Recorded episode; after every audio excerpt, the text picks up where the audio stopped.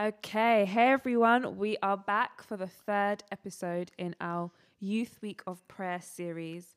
And today's topic is Heal Me. So, my name is Sophia, and I am alongside the lovely Raymond today. Yes, yes, yes. And we are your hosts for this episode. So, we are from the CY Project, but we are joined by a special guest, um, Sharon Johnson. Welcome to the podcast. Come Thank on. you very much for inviting me. So, how are you doing today, everyone? I'm not bad, man. Same as yesterday. It was good. Chill day at work. So, yeah, I managed to come here. Nice. Yeah, man.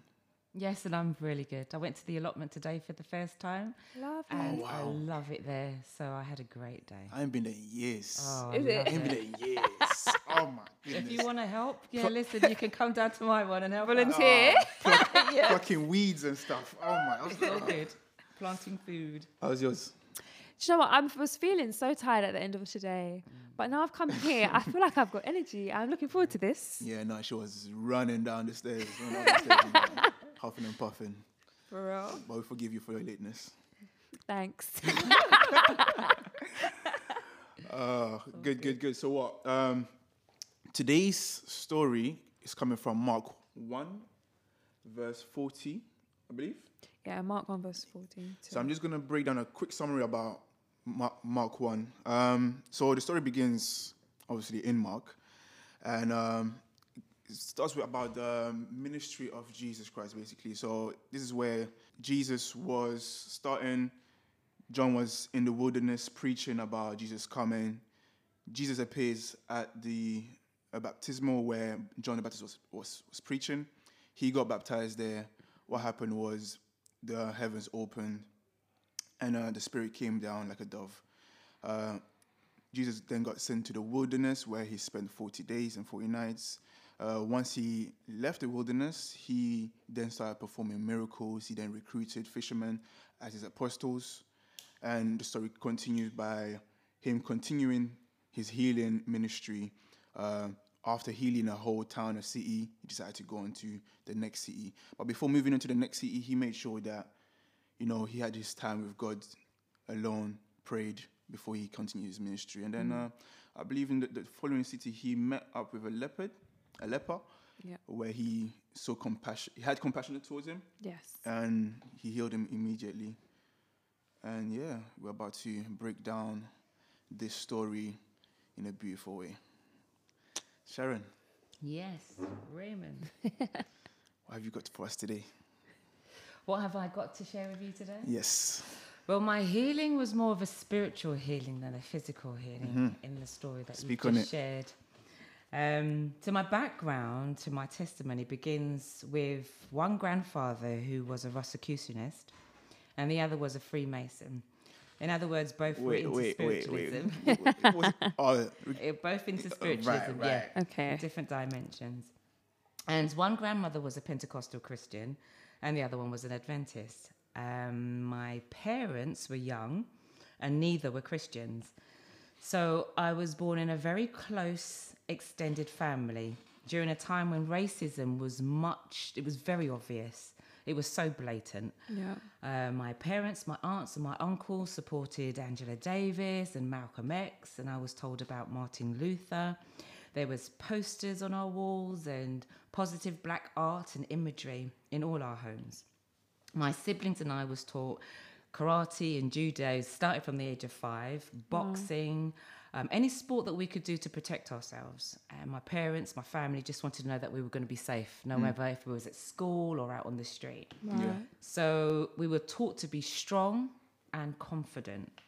So in primary school, I saw racism. I didn't know what it was. My parents didn't actually tell me told me that this was racism. Right. We just saw it, and they just said, "This is how you're going to protect yourself."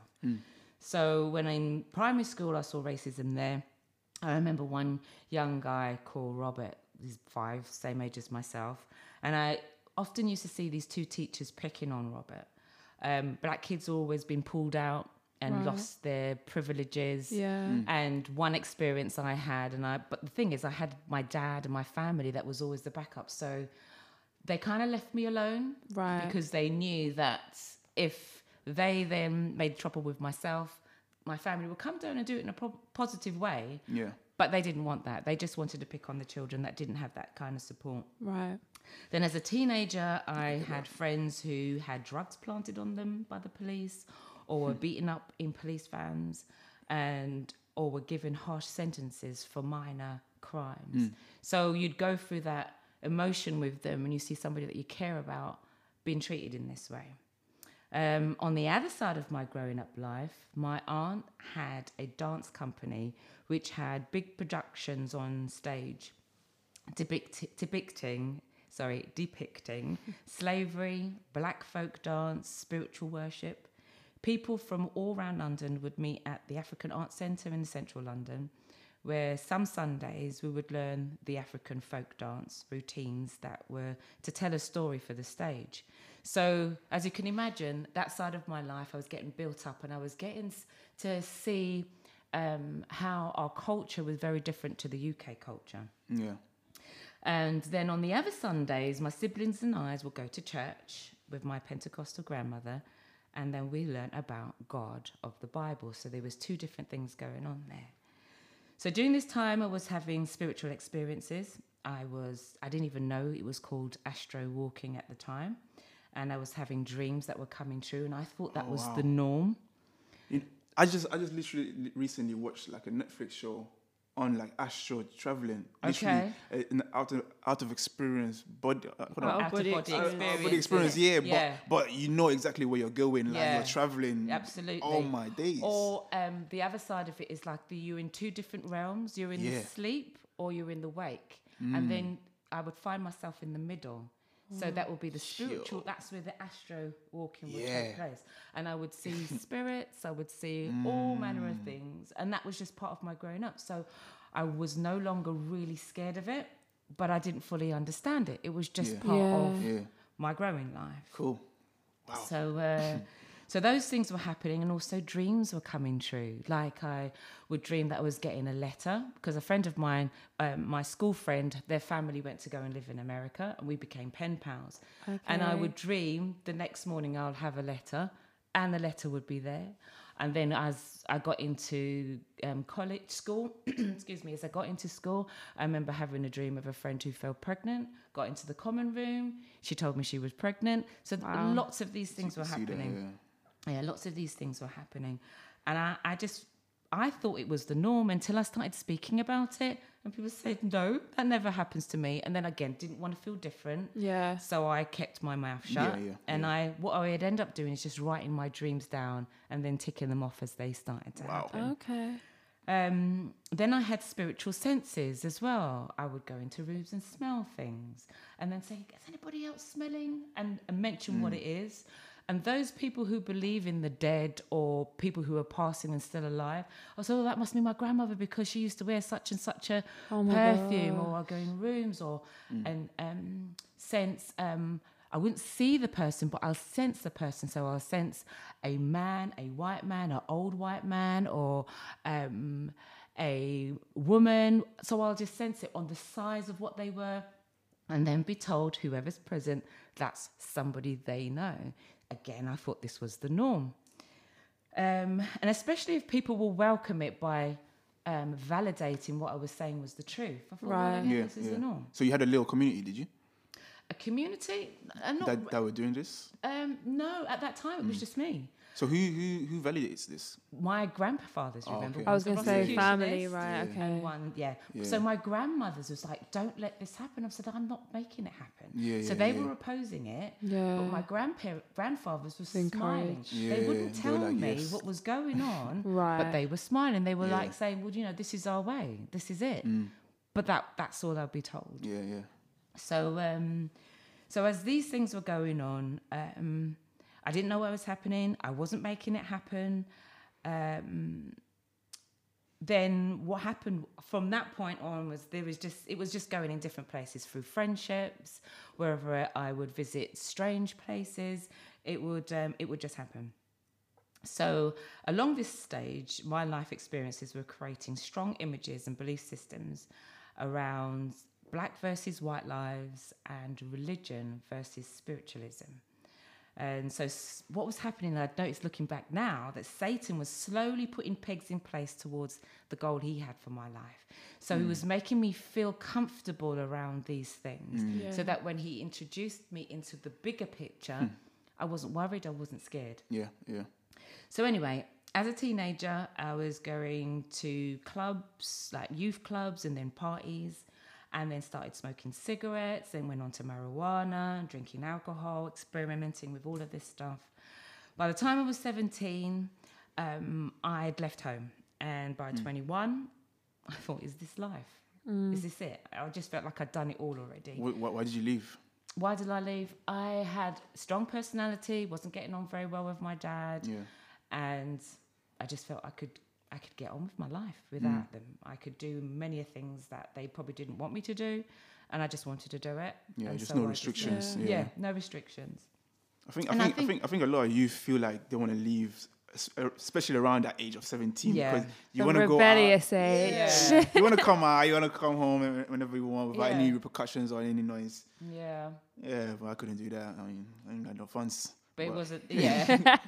it was. And I think at that time as well, I was lucky because my aunt had a flat that she had moved into a house, so the hat was, flat was vacant. Ah. So they had a bit of control. They said, okay, listen, if she's going to leave, she's Mm. going to leave. Let her be in a flat that we can still Monitor. monitor, Monitor. Yeah. which was a bit wise. And it was round the corner from where they lived as well. Oh, come. Okay. So yeah, I could visit, they could visit Good me. situation. So yeah, it kind of worked.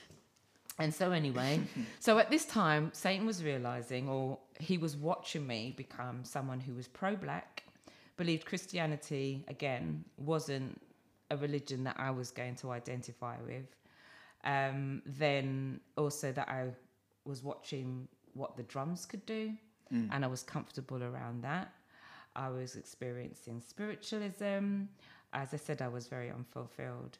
So I met this guy. I decided at 21 I didn't want to have children because I thought this was this world was a wicked world and I didn't want to bring a child in. Yeah, yeah. I either wanted to foster or adopt. And I decided I want to buy a house to make that happen. So I started looking for a house at 21, met this estate agent. We got on so well. And um, I wasn't driving at the time. So he used to drive around and he, he was also was in his 20s. We started talking about dreams, and I thought, my goodness, you're experiencing the same thing I am. And said, Right. You're not the only one. Mm. I've got a lot of friends that are like that. And I said, Where? I've not met anybody. And he said, Look, let me invite you to meet them. So we arranged, we were arranged to go to this church that was in Old Street Okay. on a day that they were doing a ritual, but he'd forgotten that was going to happen. So as soon as I walked in the house, I had dreamt it a year before. So I knew exact. Well, I didn't know exactly, but I felt comfortable. I knew what the house looked like. I knew where I was going to go. The difference Yeah. is the dream didn't allow me to go downstairs. It stopped by the door. In Right. reality, I went downstairs. The bishop pulled the friend aside and said, "What are you doing? This, you know, we've got a special thing happening here." Um, then they decided to throw some beads, and out of the decision, they said that I had two spiritual guides that were leaders, and that they were going to let me in and watch what's going on. So I was a part of that watching, not literally a part of it, but I watched it. So the African drums were there. I was comfortable with that already. And the ritual, I can't remember what it was about, but they sacrificed the chicken. Again, I was not scared. Oh my I god. was I just wanted to see what was going Yeah, on. yeah. They had the answers to my questions. Oh, and there were juicy. other people that were there. Do you think that your isolation in experiencing what you were experiencing, then when you found a group that understood, just made you feel like you had a home? Mm. Yes. And Okay. that they were going to answer the questions that I had for a long time. Right. So just stick like a it new out. Christian. Yeah. and for me to just stick it out, even though certain things may feel a bit strange at Yeah. first, Yeah. if they understand half of the picture, they're going to help me to understand the other half of Right. the picture. So, um, and we had fun. They were nice people. We had a laugh and a joke. And then there was the spiritual side that we could trust each other on. And I could be open to them without them frowning or feeling uncomfortable about it. And that was the first set of people that I came across that could do that. So in that process, um, the what I would say he ordained himself a bishop. he would start um, introducing certain practices just to see if people are comfortable with it. So um, things like the Ouija board. So he would say, "Oh, we're going to do the Ouija Oh board." wow. So the group would, some of the group, well, most of the group would say, nah. And I was one of them, said, nah, I'm touching that. There's no way. So three or four would say, yeah, we're good with that. Then I'd notice that he would befriend the ones that were a bit resistant. And then the next time he offered to do this as a teaching, less people would be resistant. So slowly, like manipulating. manipulate. Yeah. Absolutely. Bringing them in. So he was already a person that I didn't feel fully comfortable with. So that plus the dreams I were having was making me think, am I in the right place? So I started to question it with the mothers of the church, and they said, "Yeah, you're just not used to this. This is this is the true way. Um, what was taken from us before.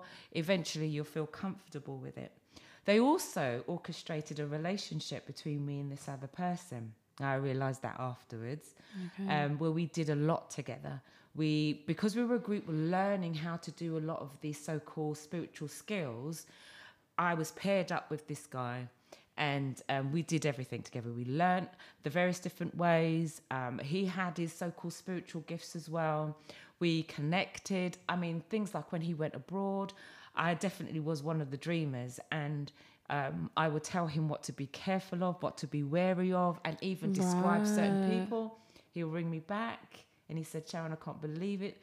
I met that person, and all of those things." So we bonded very much and um, and he was like the son to the bishop, so they were very close. Okay. Now, when I started to question things that um, I didn't know, he was feeding everything back to the bishop.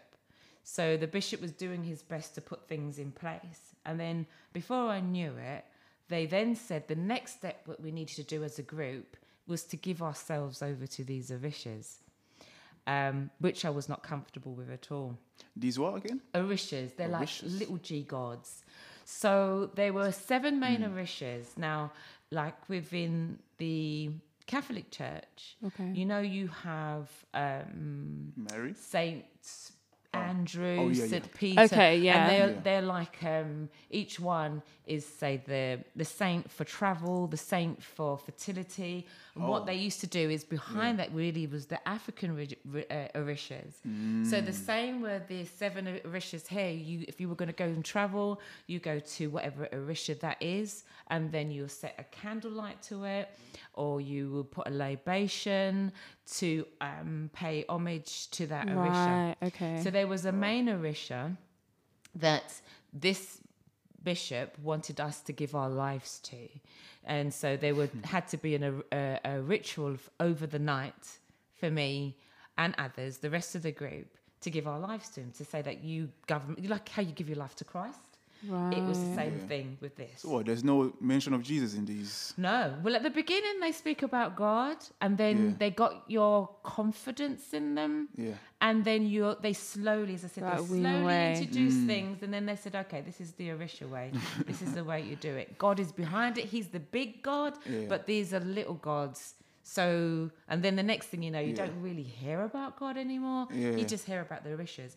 Part of the Orisha thing Wow. as well is, you know, these beads, you know, the color beads. yes. They so you will be given a main orisha or and then a backing orisha, second orisha, and you may even have a third orisha. Each orisha has colours. And so you would wear these the beads to Yeah. show which orisha was your god. Okay. So there was um, I can't I don't even really want to remember the names, but there were certain orishas that are different colours. So um, one orisha may be blue and white, another one would be red and black, another one would be green and black.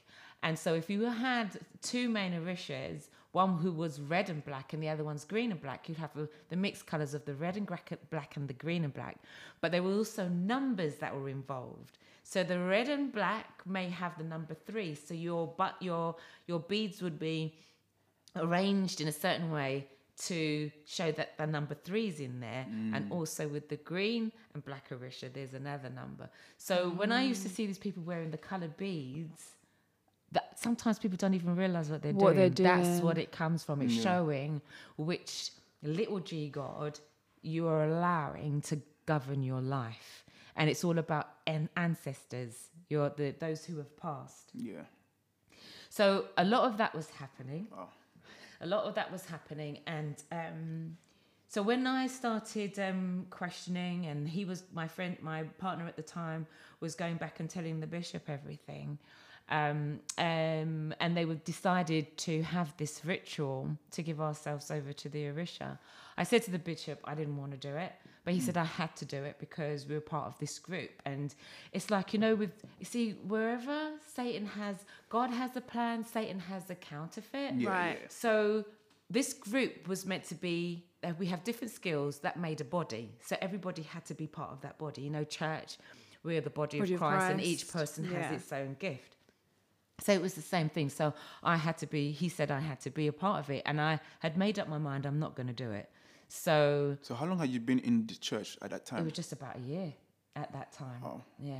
And they have different branches or just that one? That was there was different branches. I think there was just one other branch. Yeah.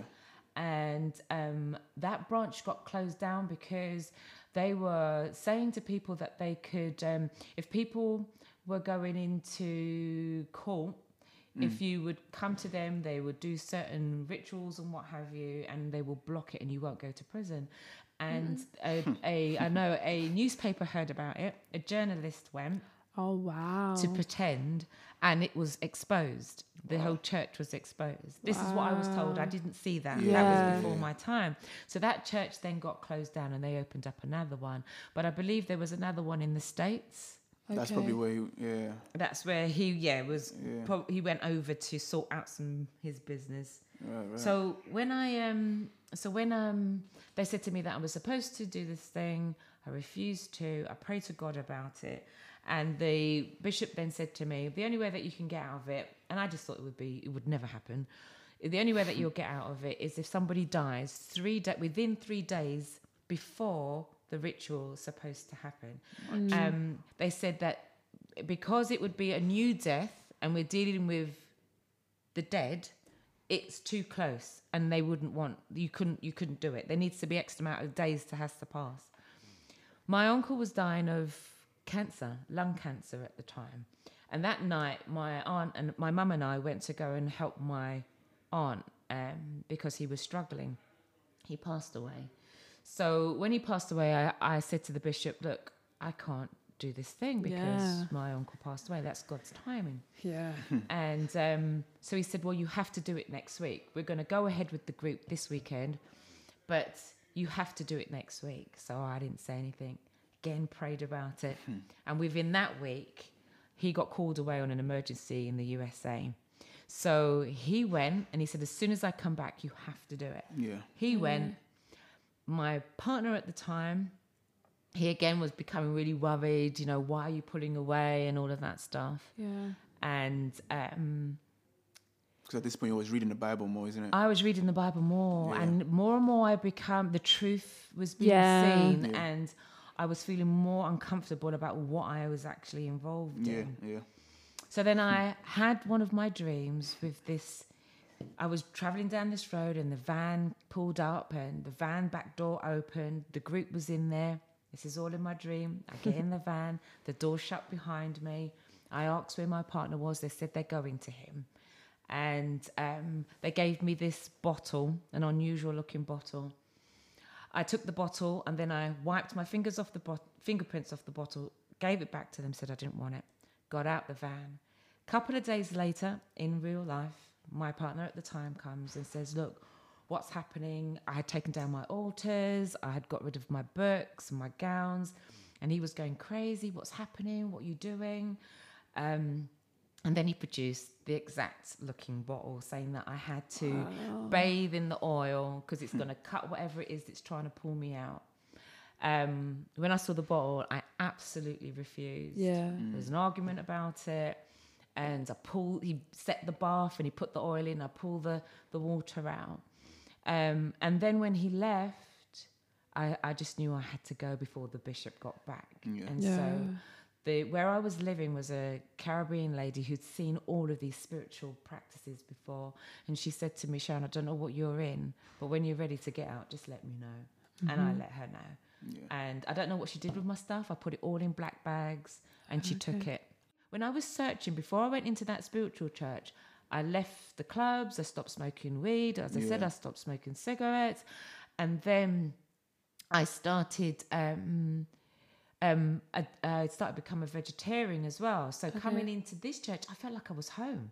Coming into the Right. SDA church, Yeah, yeah, yeah. it wasn't just the word; it was my body having to be a temple Yeah, of yeah. God. So there was many different parts of being comfortable here that I didn't see in any other church. Yeah. So, so this journey was that when I left there and um, was really concerned with what I saw in the other churches and coming into this church, I recognized this was the only place I was going to be safe. Yeah. This church was the only place I was going to be safe What made you feel like that? because the whole thing. So w- in that the diet, in that I wasn't seeing the pictures, the images that I Yeah. saw other places. So therefore, it didn't evoke any fear from me. Remember, I was running away from something. I was wearing protection um, scripture in my clothes. And so, if I went somewhere and I saw a resemblance of that spiritual church, I'd left Yeah. because I thought Wow. they'd been infiltrated Yeah. and I didn't want anything to do with it. But I didn't see that in this church. Yeah. Um, so when I went to watch Pastor Abraham Jules, when there was this crusade, Okay. and as I said, I was in pressed to fast a week before. Most of my Muslim, most of my friends were Muslims, and that was the first time I experienced fasting. Was during the um, Ramadan. Yeah. So, I was you, impressed so you to did, fast. so you did the whole I, it was just seven days. I thought until I Yeah. think five or seven o'clock in the evening. I was just in my prayer Yeah. because I'm starting to, I'm starting to read the uh, the, Bible now with um, Brother Burton and Pastor Haynes, Mm. Yeah. and and I'm learning about what true fasting is about Mm-hmm. and praying to God, and I'm having a closer walk with Him. I'm living in Clapham. The Crusades in Brixton. I go down there, Yeah. been blown away by this man. Yeah. And then he said, you know, at the end of the three weeks, we're going to have a baptism. I thought, I've got to see this baptism. So um, I would always go to the altar call at the end of every evening. I felt a different experience every time. And so when it came to the baptism now, my gran was visiting from Jamaica. And I said, Oh, come to this baptism with me. This guy's amazing. So I went to the baptism. Mm. There was they were going to baptize baptize about sixty odd people. So the church was packed. Brixton Church is a big Yeah, church, yeah, yeah. but it was packed Yeah. with family members. So I'm there waiting for Pastor Jules to finish his sermon, and he said, you know, come to the front for the altar call. Anybody who wants to get baptized. I thought, no, I'm going to watch this. I've been had my chance before. I'm going to stay where I am because this place is packed. But then I was impressed to look up while he was praying. And you know, um, in Brixton Church, they have a pulpit bit that's a little bit higher. Yeah. So when I looked at him, he was beckoning me directly. So I thought, oh, because he saw me every day and I hadn't come forward, he wants me to come forward. Well, I went forward and then that was it. I just, um, I felt that I was totally taken over in that I felt like this tingling sensation was all over me. Um, I felt very emotional. I was very tearful. They then asked if anybody else wanted to get baptized. There was about 10 more of us that wanted to get baptized. I was taken around the back of the vestry. They said a prayer, asked again. I had not stopped crying. Um, they asked again, Do you want to get baptized? Yes, most of us said yes. I said, I need to call my mum to let them know I'm going to get baptized. I called my mum. She said, No, you can't do this without me. I've got to come. so I said, Well, I'm getting baptized today. I hadn't planned Yeah. to. Um, so they took me around the back with the blue robe and they said that um, they had somebody to help me to get changed. All of a sudden, I needed to confess. Now, I didn't know this was part of the process, Yeah. but I desperately needed to confess. Okay. So I said to the lady who was trying, who was helping me, I need to speak to, um, and I named a pastor's name, and they got the wrong pastor. So that pastor came and I started to confess all the things that was happening, what I saw. And he just looked at me and he said, Why are you telling me all of this? I said, I don't know. Yeah. But I just, Just felt that I was supposed it. to. Yeah. It's not until afterwards that I know that's part of what you're supposed to do before you get baptized. You're meant to confess your sins and ask God for forgiveness. Yeah. But nobody told me that. Right. But that's how I felt. So I knew God, looking back, I knew God, that's what He wanted me to do. Offload. Yeah. Yeah. So throughout that process, as you know, when you're getting baptized, you pick a scripture and you pick a, s- um, a hymn. So you had 70 odd people at this stage doing that. Every time they sang, every time they said a scripture, I just burst into tears again. People would come and say, Yeah. You've got nothing to worry about. I said, I'm not worried. I don't know why I'm crying, but I'm not worried. Yeah. So when it was my turn to go into the water now, I went in and I felt this peace. And it felt like mm. I'd just finished having a serious fight with someone. I was knackered. And they gave me a book as a gift, and I couldn't wait to get home. Then the next morning, I literally felt like a different person, like I'd been swept out completely clean. That I had to really start think about what my journey was about, and um, and I knew there was a stark difference from who I was before to who I'd become. And so that was the spiritual side. Yeah. Then the, so that was part of my healing. Um, the journey between leaving that spiritual church, becoming baptized, and then growing in the church, in the Seventh day Adventist church, that was my healing. Mm. The healing was that the truth was seen and understood and embraced because the Bible made sense Yeah. also changing those friends and god was so good because those friends lived in the same area as me i lived in clapham they lived Yeah. in clapham Right. for three years i never bumped into not one of them Wow. until i was spiritually strong and then i met one at the end of my street Wow. yeah they didn't know i was living there and um and so that again was god You he confront them? protected me Did you confront them? um. Eventually I did, yeah, Yeah. because I bumped yeah. into another one, and he was still having spiritual experiences Okay. where the spirit would literally take over him, Right. and um, he wasn't having it what I was sharing Yeah. yeah. because he was still having those spiritual experiences. So how can you tell somebody they're demonic? yeah. Yeah. And he can't control them. He's Yeah. not going to accept that. And Yeah. also, his family was very much involved with it. Right. So there was a stage when I was frightened, but then when the healing took place, I was able to talk about it- my experience. And people would say, Would, Wasn't you ever scared to share about Hmm. what you're sharing? I said, No, because then it would say Satan's still a part of my life. Because if I hold back this information because I'm scared that somebody's going to think of me in a negative way, then Satan still has a hold on me. Yeah. I want to be able to say, Christ literally pulled me out of that. I mean, I told some of the experiences, but he let himself be known to me. Mm. And when it was needed, the only one way that they would let me go is the Lord had um, timed it that my uncle was passing anyway. But the mm. timing was just so perfect. Yeah. yeah. And then he also pulled that man away into another country so that I could move be my stuff and escape, literally yeah. get away. And they they didn't know where I was.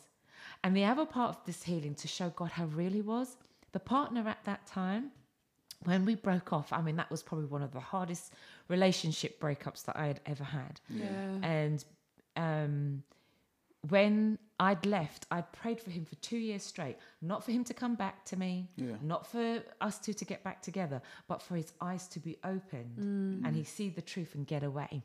So for two years, I would pray earnestly every day. And then one day I went to pray for him and I felt I didn't need to pray for him anymore. Yeah.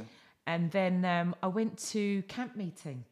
While I was at camp, I had a dream of the guy, and um, he just came up to me in the dream and disappeared. So I prayed to God, please don't let this man come back in my life again. Yeah. Yeah. yeah. I was in the book club. I had, um, sorry, bookshop. I had a basket full of books, and I was just going to go through which ones I wanted, which ones I didn't. Yeah. Yeah. And then I heard my name, hello Sharon, from behind. Wow. It was him. Hmm. so I turned around and I said, "What are you doing here?" And he said, "I belong here." Wait, is this at camp meeting? Yeah, this was that camp. Whoa. meeting. Yeah, yeah. so automatically, I thought Oh, he's come raw. to he's come to um, recruit people into that old church. So I was hmm. On your guard, horrified. yeah. yeah. Hmm. I was like, "What are you doing here?" And he said, "I belong here." I said, "What do you mean you belong here?" he said, "I'm an Adventist." Wow. So the year that I'd stopped praying for him, he got baptized. Somebody from his workplace invited him to a youth um, a prayer meeting, and everything started to open up for him until he got baptized. For two years, he had Bible studies. Then he got baptized. Wow. That's And, uh, and we're still friends today. oh, that's Oh, a beautiful yeah. story. Yeah, So- that's mad. So yeah, I don't know if you've got any questions. Yo, like you know what? It's it's just so mad. Like, and even from the beginning, actually, let me go back to. It's so good that you decided to give a testimony because even in the story of the leper, mm-hmm. Yeah. like in the end, he was Jesus was like, "Listen, I've healed you. Just go go see the priests and give an offering." He was like, "Nah, nah, nah." Like he's like he literally went to his friends, to his family, Everyone. everyone is like, Yeah. and it, it, it caused a whole massive uproar where everyone now was storming towards Jesus, like, "Yo, I need to go to the next Yeah. next city." So it's like literally sharing your story is so important because it actually helps other people to become. Yeah. And yeah, that was great. yeah, definitely. You know, and when I first came into this church, I gave my testimony then, Yeah. and uh, I was quite surprised how many Adventists didn't know that crystals was part of spiritualism. Mm. Um, and they would come up and ask questions about stuff that they were doing that they didn't realize. Mm. Um, so being able to say that Satan is real, he's really real, yeah. and and flag up some of the areas in which he is very subtle, um, Oh, yeah. help to open up the eyes of some. So, as I said, there's certain practices that you don't even realize. And you know, the devil is so crafty, yeah, because like just like you were saying from the beginning, is like, oh, I was familiar with drums, so of course this is this Yeah, makes sense. it's just part of so it. like the devil was just wheeling you in nicely, like, yeah, this is you're very comfortable here. So to the point where you can't even recognize what's right or what's wrong. Yeah. So the fact that God was able to intervene with you, and I mean, you and you was able to distinguish certain things like, no, wait, hold on, I'm reading this and you're saying this. Yeah. I mean, so it's like it's so important to be able to find the truth out for yourself mm, And not just rely, differentiate. rely on someone. Absolutely. So And I think the mm-hmm. other thing for myself is that, you know, we're living in a world where truth is mixed with error. oh, mm-hmm. Families are dysfunctional. yeah. and people are hurting and lost and confused and wanting to do well but don't know how to. And mm. because they're not balanced, Satan can have a laugh. Again, me smoking weed was just, mm.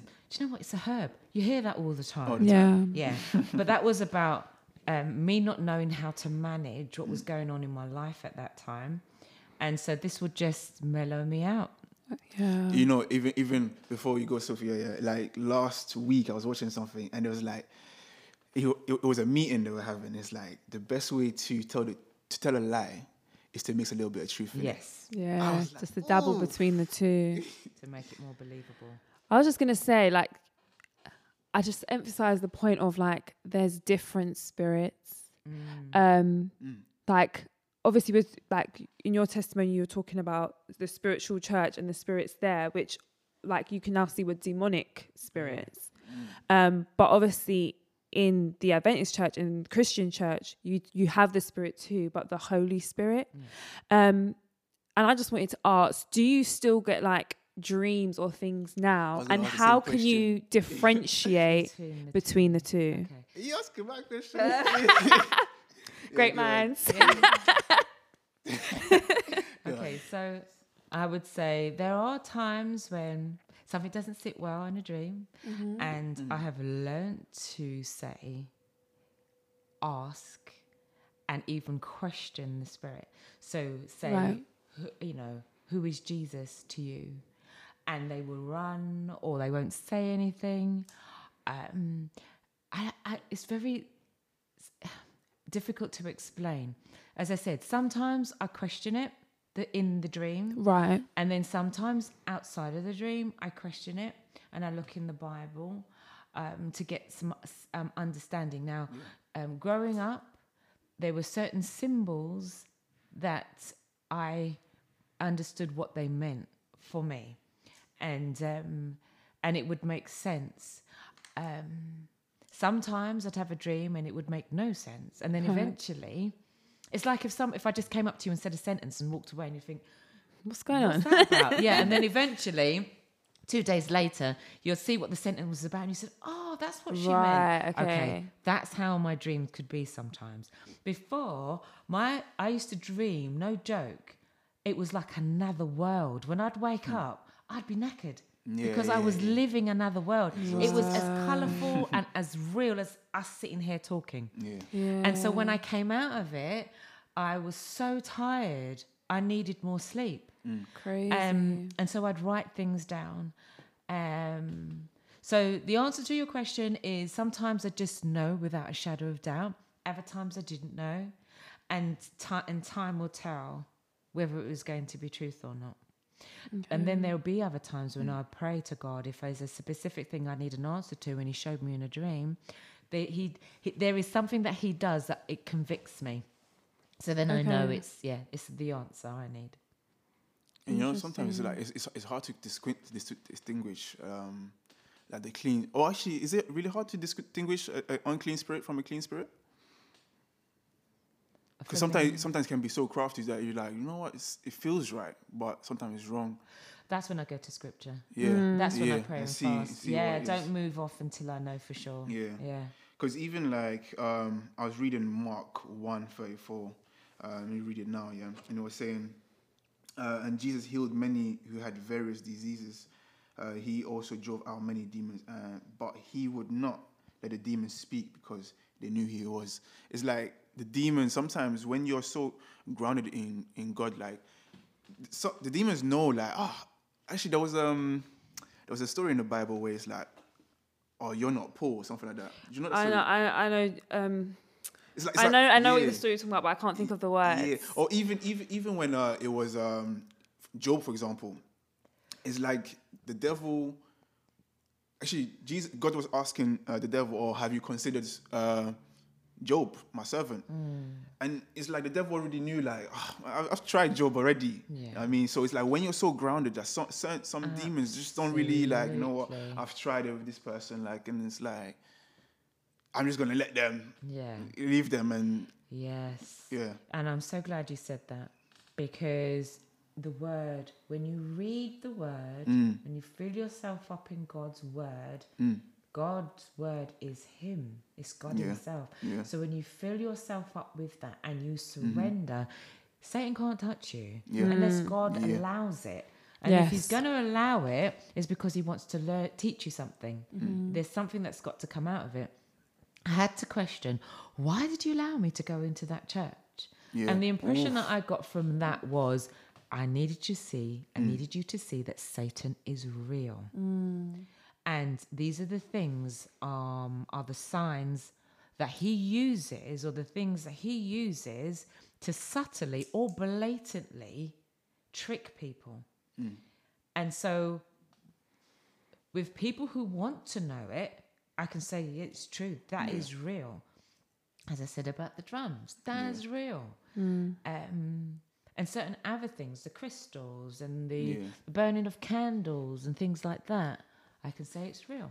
And you know, it's like sometimes these is not only for you; it's for people who are about to maybe go into these kind of things. So God is making sure, like, yo, I know Sharon can handle this. Yeah. So I'm gonna make sure. And and you know, I, I was saying this yesterday. It's like God has already delivered us from everything. Everything. So it's mm-hmm. for us to literally walk in that victory and move in that way. So when He delivered you, He knew, like, you know what, you you're gonna be there preaching about it, speak on it, and sometimes we we underestimate, not underestimate, but it's like the things that the devil has prepared for us. Yeah. But it's like God is only allowing just a little bit, and He knows that you can handle that little bit. So if was, if God was to open our eyes and let us Fully. see oh, all, all, all the things that the devil is trying to do to us, Yeah. I've been like, Yes. yo, Yeah. And also what is around us all the time. yeah, yeah, Yeah. To yeah. ever see that, it would frighten. Yo, so It would Definitely. frighten. he literally like, you know what? There's a lot going on right now, but Yeah. here's this little bit that I know you Little can handle. snippet. Yeah, little snippet that you can Yeah. handle. And once you overcome it, go and tell the other people. You know, I'm glad that you said that as well because the thing that I remember when I came in here, like, as I said before, I never saw any of the symbols anywhere around, so I felt mm. safe. Mm. We're living in a time where spiritualism is a Yeah. people are doing it like there's no big deal. People don't mind saying mm. they're witches anymore. People don't mind saying that they're going to a satanic so-called Yeah. Uh, do they call it a satanic church? Satanic temple. That's what they call it. Yeah. They don't mind actually saying that. So it's really important as God's children and this being his body, this church, this Yeah. building, that we don't have any of those symbols because when they really want to get away, they will come into a church like this and feel safe. They'll know that um, they know Satan can go anywhere, but at least they can see that the church does not endorse, support, or practice those things that you've seen in the other churches. Right. And I think it's really important that we stay this way. Yeah. And go on. Go on. I was just going to say what you referred to earlier, Acts Mm. chapter 19, verse found it, yeah? 15. Like that. So a group of Jews were trying to use Jesus' name to cast out That's it. That's it. evil Yeah. spirits. And in verse 15, it says, But one time when they tried it, the evil spirit replied, I know Jesus and I know Paul, but who, who are are you?" you? That's it. That's it. Go on. You. I was just going to say, um, back into the, lepro- the leprosy story as well. Um, there was a point in the reading that stood out to me, and I, it kind of triggered me in your testimony as well. Um, and it was, it says, in the healing of the other illnesses carried out by Jesus, the writers of the Gospels used almost always the Greek verb, I'm not going to say it right, but iamai, that means to heal. Yeah. But in the miracle of the leper's healing, a, st- a distinct Greek verb is used. Do you know which one? It's the Greek verb katharizo that can be translated as to clean or to purify. Amen. Um, and when you were saying your experience with your baptism, it kind of just triggered that point in the For reading for me. Yeah. 100%. I literally felt cleaned out, Yeah. cleansed out. I felt completely different the next day. 100%. And I truly believe God impressed me to have that to fast.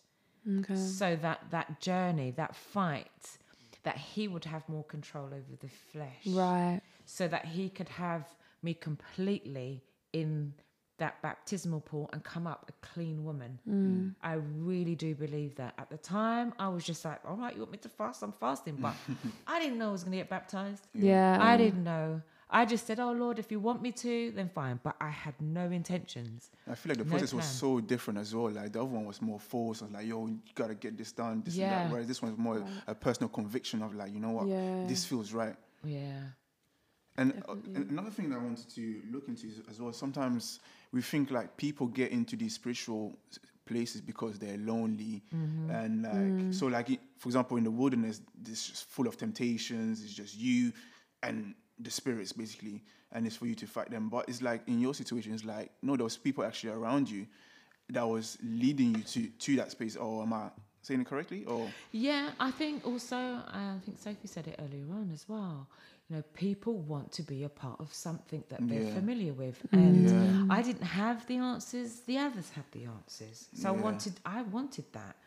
And if we're living in a world now where spiritualism, as I said, is a is a big thing, and people mm. are searching, it's going to become easier to get into that style of living, and. um I think for myself, I could only speak for myself mm. That I just wanted answers. I really wanted answers, and uh, and I just felt these people could do it. so how how would you Can I find? also Go on, say- yeah, Sorry, the other part is remember there was there was a setup. yeah, I was used to the drumming Yeah. because of what was going on in my family. So a lot of Satan knows what's going on in people's lives yeah. and he wants you to feel comfortable so he when he takes you you don't realize it and that's what he does so he watches you from when you come out of your parents room. you know um, he knows how your family has functioned Yeah. already and he's positioning you every step of the way Yeah. um, until he can absolutely take you completely and you don't even realize it because it's really subtle Yeah. I was gonna say, um, in your story and in saying that as well, referring to those points, because it's subtle, I think even with leprosy in the story, it slowly it spreads. Yeah. and Oh, I think yeah, even yeah, with yeah. sin, Yeah. it's the subtle things, but it spreads and takes over Yeah. um, until you're in a position that you didn't know you would find yourself in. Yeah. But then I think also it's important to note as well that, like, when the leper was healed, he then spread that healing and that love to others. Yeah. And I think noting that, okay, bad can spread, and obviously bad spreads in this world, but with the leper, it spread within him, but it spread to his limited contact that he had around him. It was limited, you were banished. Yeah, But with God's word and with God's love, it takes over you, but it can spread as far reaching as He could possibly allow, and whoever is open to it. Um, and then I guess my last question to you would be how have you spread your love? Have you done your adopting and fostering that you had spoke about earlier? Um, touch on that for us. I fostered for about five years. Wow. 16 children in all. 16? In all, yeah. Wow. 16 children? In all, not at the same time, but across the five years. Most of those were sibling groups. Five Yeah. of them I'm still in contact with. That's beautiful. and to be a part of their children's life as well because they're up in their 30s themselves now and um, it's been such a blessing um, having them one of them she was 10 years old and she wanted to get baptized at 10 and then I have another one who's given her life to Christ. Wow. And the next one, she's on her way to giving her life to Christ. So, and I don't think it was by accident that I had these particular children. Children. Yeah. Oh, and I got some testimonies where they're concerned another time, but yeah, they're amazing. So I was able to do that. Um, and in my spiritual growth, uh, having that experience, that spiritual side, keeps me grounded in God. Don't get me wrong, there's times when I've, I've gone wrong, but the fear of God, I would never go back to that old way. Never say never, but there's nothing that entices me to go back down that road. Yeah. Um, it just helps me to keep myself grounded in God because I know what is real out there. Satan's not just a story in the Bible, he's very real. Mm, go on, go on. I was just gonna say, do you have any other questions? I was thinking about. Yeah. Oh yeah. You know what? Yeah. It's it's just that thing of people.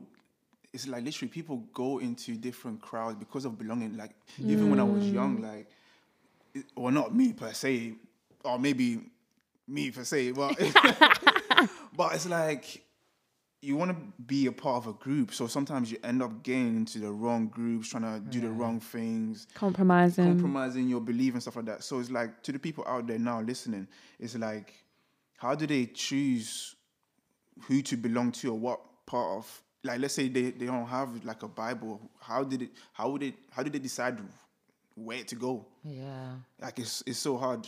Because obviously you at least had a Bible to reference, like, you know what, this is not adding up. But someone who doesn't have the Bible, how do we encourage them like, you know what, this is this way or Yeah. moving that way? This is so important. Yeah. This is God. This is why God gives us these opportunities. We are His children. We have to make ourselves be seen and known, so that God can That's it. position us. That's it. He can position us where He needs us to be. For those, for the likes of those who don't know the Bible Yeah. um, and want to find a way out. Satan wants you to believe that there is no way out. You can't say no to your family. You can't say no to your friends. Yeah. You'll look different again. You'll be on your own. And um, we all know that's a lie. So there's people who do want to move on but don't know how to do it. Yeah. God will position one of his chosen to be available somewhere or another, whether it be work, whether it be um, church, um, school or college. You will be able to see somebody who's sharing the word, and then you attach yourself to that person, ask them questions, um, start looking in the word for yourself um, pray, even though you don't even know if God is real or not. Mm. Mm.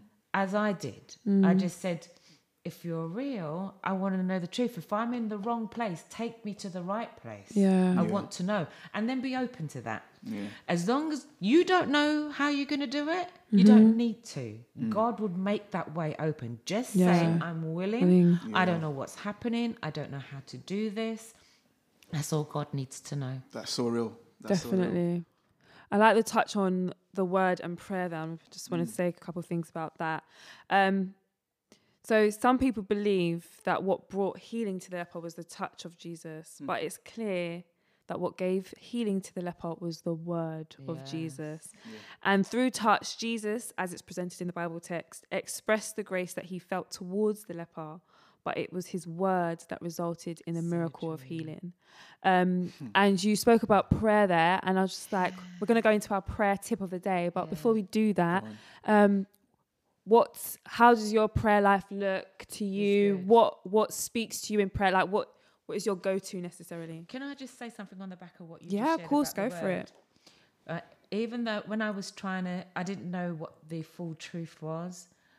I just knew the word was powerful in that I pinned it to my inner clothes, Right. thinking that was going to protect me Yeah. Yeah. physically and spiritually.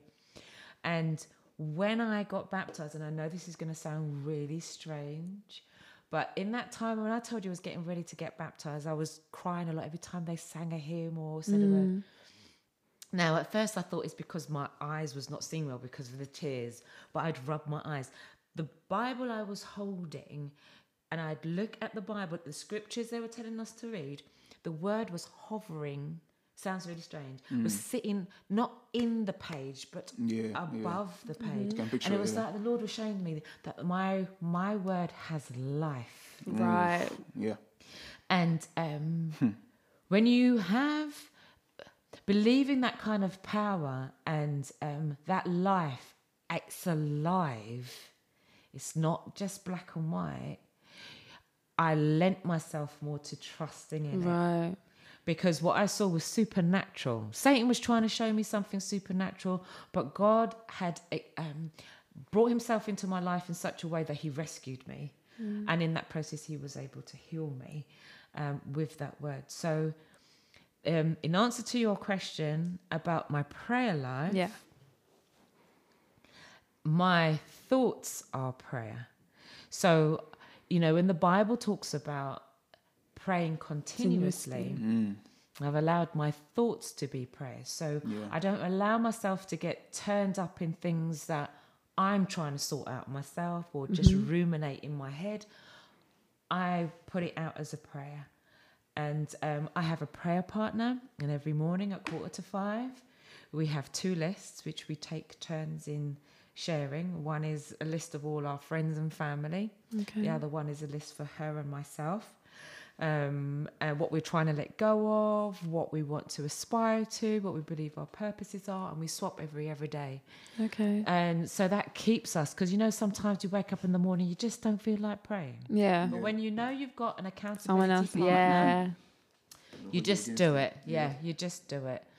Um, and reading of the Bible again is a is another way of grounding. And again, there's sometimes when I just don't feel like doing it, and I say, you know what, Lord, you have to get me there because Yeah. Mm. today I'm tired or something else is going on. But it helps me still to stay focused, mm-hmm. having those areas in my prayer life. partner, Yeah, yeah, Prayer partner, definitely. Having a role in the church, definitely. Um, mm. How I view fasting and praying and how important that is. Um, that helps to ground. How do you find a prayer partner? Like, how, how do you even appoint someone as a prayer partner? You pray about that too. I, I had I had prayer partners before, Yeah. but they weren't lasting very long. I had one, and she Yeah. fell ill, and so she couldn't keep it up. The next one, her daughter was acting out, and in the morning she couldn't get things together, and that did. So I decided, Lord, I enjoy having a prayer partner. Could you please organize one Yeah. for me? Which he did, and we've been prayer partners now for six years. That's Wow. beautiful. Yeah, and it was perfect Yeah. because we were quite similar. Um, and then there were things that she had already gone through in her life that I was going to go in to. So she knew what to, how to pray for me. And then when it was the other way around, where then I was going into, or she was going into stuff, then I knew how to pray for her. Right. And it just worked out so well. So where did you two meet? In church? I we met at camp meeting, and that again was in the story. Met at camp meeting, and we was at. I'd already I did a um, a raw food um, experience for 40 days. And I, it Wow. really, Yeah. Raymond's really- looking like he could never do Like, it. Oh, listen, I it's need one my of the bread. best. it's one of the best experience in more than one way, spiritually, physically, mentally. It's different. Uh, yeah. So anyway, we at camp meeting there was a table and they were promoting raw food eating. So there was this woman standing at the table and I said, "Oh, you know, I did it once and I." Um, I really wanted to live my life like that, but it was a struggle. She said she'd never done it and she wanted to.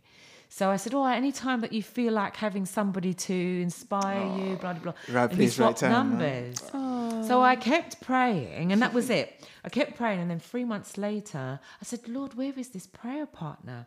So I rang this person, believing she was somebody else. I thought it was another person God wanted me to pray with as a prayer partner, but it was this woman. So we were praying together for a couple of months, and I said, Oh, we need to meet. yeah. Yeah. Who turned up? I was like, "Who are you?" I was, Yeah. yeah, it was No. no, seriously, it was not who I thought it was, but it was the best match.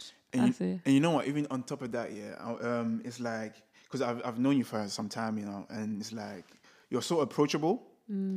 So it's like it's it's so important for us as human beings just to be approachable to everyone because someone might need us, and just like the leper, leper ran to Jesus like, oh yeah, save me." You know I mean, so it's like some sometimes someone needs kind words from someone, some encouragement, and it's so important for us to be in this world being approachable. Absolutely. And uh, yeah, That is that is the walk. You Yeah. have to be approachable because your body is the temple of the Holy Spirit, Yeah. and Oh, you yeah. are supposed to attract people to Yes. you Exactly. and connect Exactly. them to Christ. And Exactly. if you cannot do that, then you need to check What's what it going is that on. is a barrier. yup, Yeah, yeah. because it's not real. Mm. no nothing else but yourself. That's yeah. a barrier why people can't come to you. Yeah. You check that, you deal with it, you Wow. work on it, come on. get it out of the way because you're blocking God Yeah. from doing His work. And we're in a we're in a war right now. It's a click click moment and stuff. You Is know? So there you go, guys. That's our prayer tip of the day. Prayer partners. Prayer partners for sure. Definitely, and obviously tomorrow you're gonna be, uh, it will be me again. Actually, no, actually, it's gonna have our day Cyan with Myron talking about forgive me or renew me. Mm-hmm. So please join us again. And yeah, no, today was good. Really enjoyed this. con- I like to do at the end of the session. Yeah. What's your moment of truth? What's your thing that you're going to take away from this discussion? What kind of hit you? Oh, you're asking me first, yeah. I mean, I don't mind going first. I kind of got You go mine. Um, for me, this discussion just brought up a Bible text in mind. Go on. Okay. Um, and it was it's Ephesians chapter six, verse twelve. For we are not fighting against flesh and blood enemies, but against evil rulers and authorities of the unseen world, against mighty powers in this dark world, and against evil spirits in the heavenly places. Therefore, verse 13, put on every piece of God's armor, so you will be able to resist the enemy in the time of evil. Then, after the battle, you will still be standing firm. Amen. Amen, Sophie, that's perfect. That's a beautiful one. Absolutely. I don't Is that for can- all of us I, I don't know if I can top that up, you know. No, that's just yeah, I think that was it. Yeah, I think we ignore things a lot. Yeah. But like you said, if our eyes were opened, we Yeah. probably would be too scared. Yeah, Um, but yeah, yeah, we're quite Yo, desensitized to And what's going yo, on. there's just deliverance in God. There's hundred deliverance in percent. God. Like, I, and to be honest, on top of that, I was gonna say my scripture is, though I walk through the valley. And you guys might have to help me recite this text here. But Come on, Raymond. Though, though I walk through the valley of shadow, Shadow of death, I I'll shall fear no evil. But obviously, I'm gonna skip, and and obviously, He leads me through green pastures, right? And it's like whatever you're going through, God is gonna lead you through to green pastures. Um, and the text I spoke of yesterday was, God just wants good for you. He doesn't wish nothing bad on Yeah. you. So it's like, All for good. yeah, always for the good, man. Exactly. So, yeah, no, thank you guys. Still, it's good. Thank I feel, I feel fulfilled. You know. Yeah. Please, if that's it. So we're probably gonna close with a prayer. Uh, I hope everyone's been blessed, and that you hope that you tune in again tomorrow. So Can I Yeah. say if there is anybody that's experiencing anything that I've shared, Mm, um, need to speak about it, you're more than welcome. I love that. Yeah. Yeah, you can get my number through Sophie or Raymond. Raymond, and I'll be happy to help or pray it through with you or give you some understanding, which um, you're probably not getting from anywhere else. So I am available. Amen. Thank you. Thank you. And uh, I don't usually do this, but Sharon, since you're the visitor, would you like to close with a prayer? Yes, thank you. Thank you. Father, it's not by chance. I know that. Um, that we are here and the ears that are listening to this testimony is because you have been so faithful to your children and you saved me, and I'm always grateful every day. Father, I am so grateful also that the love that you have towards your children never wavers, and in any situation you can save us. It's just if we're willing. Mm. And so, Father, I ask that you will help to break every chain, every bond, every concern that your listeners may have at this time. Let them be free to come to you with an open heart and mind, no matter what the challenge they're under. As the scripture had been shared earlier on about the spiritual warfare, and it presents itself in many different guises. Whoever feels uncomfortable um, but don't fully understand why, I pray, Lord, that they will hear your voice and come to you and be freed from the concerns. Also, I ask, Lord, that you will prepare your children who have surrendered themselves to you to be ready for warfare because it's very real. So be with us, Lord. I ask that you send your angels to encamp around those whom are seeking you and those who have surrendered to you, and allow the Holy Spirit to work through them in a mighty way as we really are in war. Father, thank you so much. You know, I'm always, I'm so grateful for what you've done, not just for myself, but those whom have gone through situations like this. Be with us, I pray, in Jesus' name. Amen. Amen. Amen. Amen. Thank you, guys. Follow the page on CCY Projects on Instagram. See you tomorrow. Bye, guys.